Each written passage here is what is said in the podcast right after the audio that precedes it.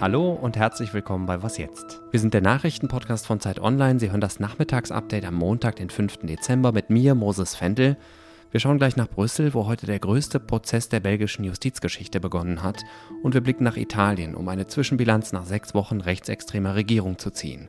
Der Redaktionsschluss für diesen Podcast ist 16 Uhr. Mehr als sechs Jahre ist es her, dass sich in Brüssel drei Selbstmordattentäter in die Luft gesprengt haben. Die Männer gehörten zur Terrormiliz IS. An einem Morgen im März 2016 war das. Zwei Bomben explodierten damals am Flughafen und eine in einer U-Bahn-Station in der belgischen Hauptstadt. 32 Menschen starben und mehrere hundert wurden zum Teil schwer verletzt. Heute hat in Brüssel ein Prozess begonnen, bei dem zehn mutmaßliche Verantwortliche und Helfer der Terroranschläge angeklagt sind. Auf der Anklagebank sitzen allerdings nur neun Menschen. Der zehnte ist wahrscheinlich in der Zwischenzeit in Syrien gestorben. Mit mehr als 900 Nebenklägerinnen und Klägern ist es der größte Prozess der belgischen Justizgeschichte.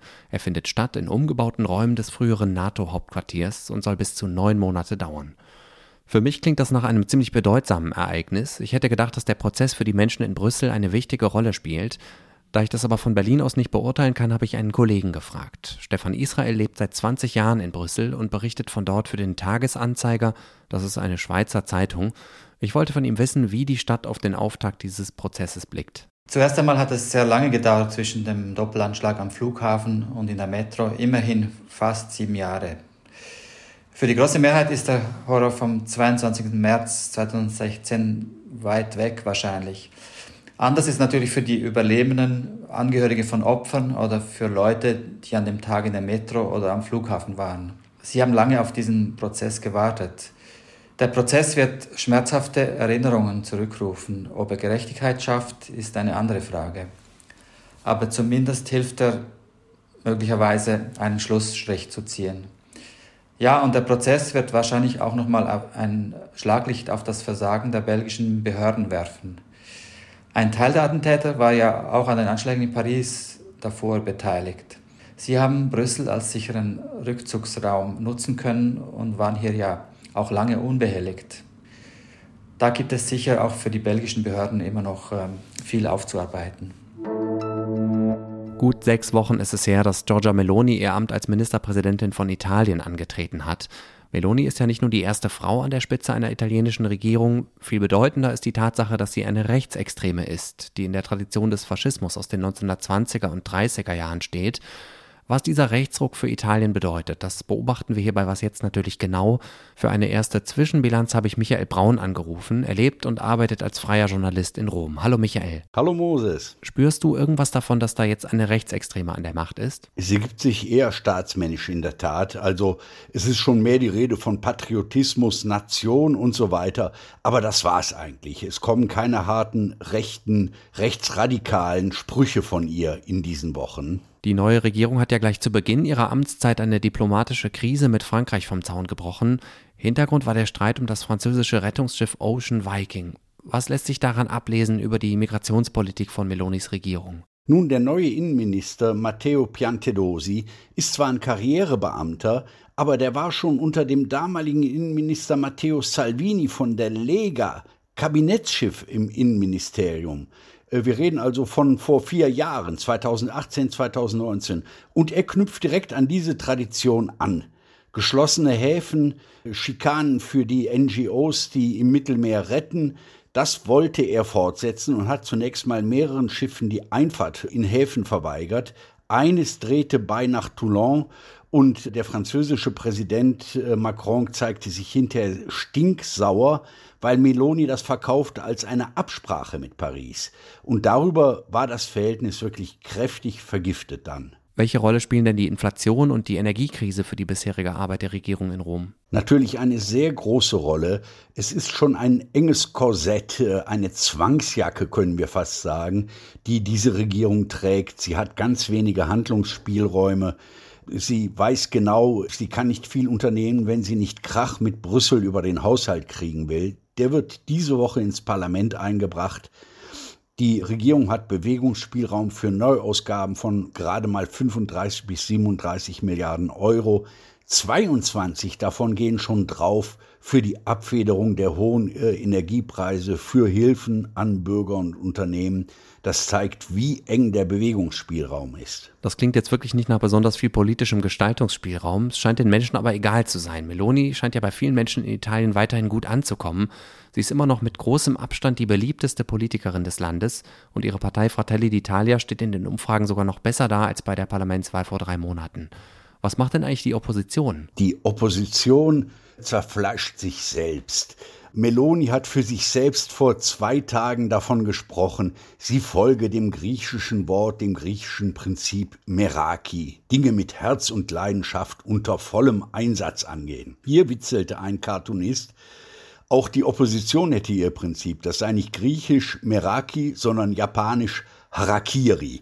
Denn es gibt ja ja drei äh, Kräfte in der Opposition. Als größte Partei Partito Democratico, die zur sozialdemokratischen Parteienfamilie gehört. Dann die Fünf Sterne. Und drittens noch eine Mittelliste, die auf Macron-Kurs segelt. Und alle drei beharken einander, äh, führen die Kämpfe vor allen Dingen gegen die anderen Oppositionskräfte und erst in zweiter Linie gegen Meloni. Das macht ihre Situation sehr komfortabel.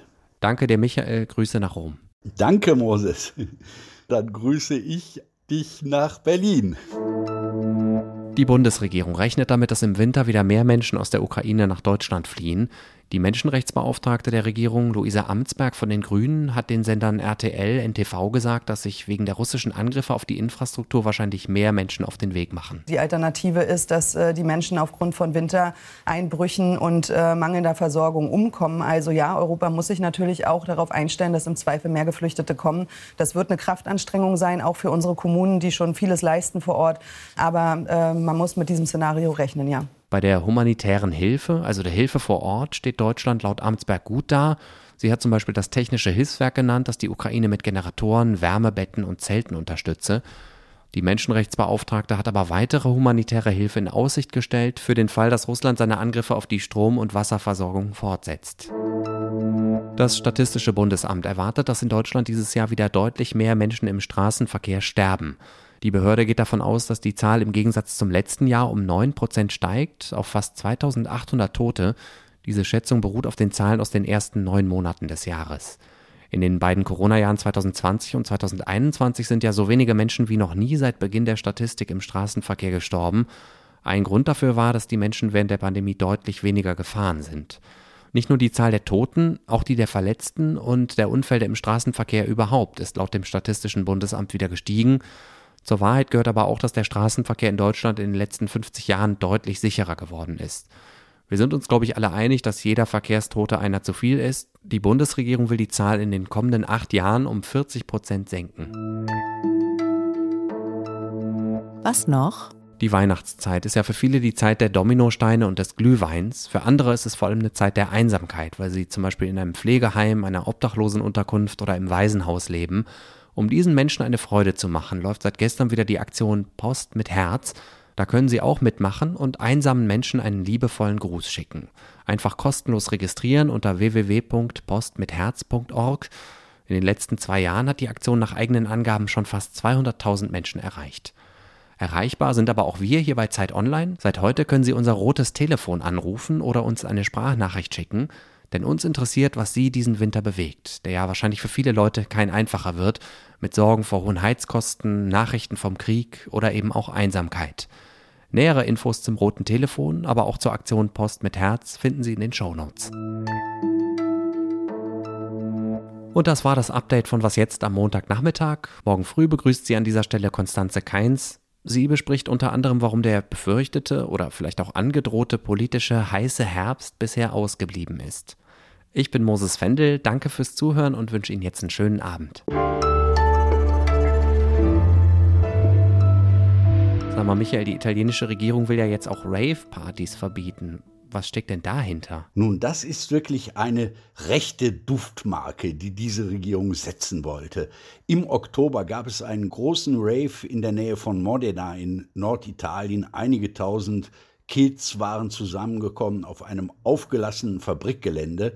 Das war der Regierung sofort Anlass, Zeter und Mordio zu schreien. Also Sodom und Gomorra wurde äh, da beschworen, wie eine illegale Veranstaltung, da kursieren Drogen ohne Ende, wir grätschen hart rein.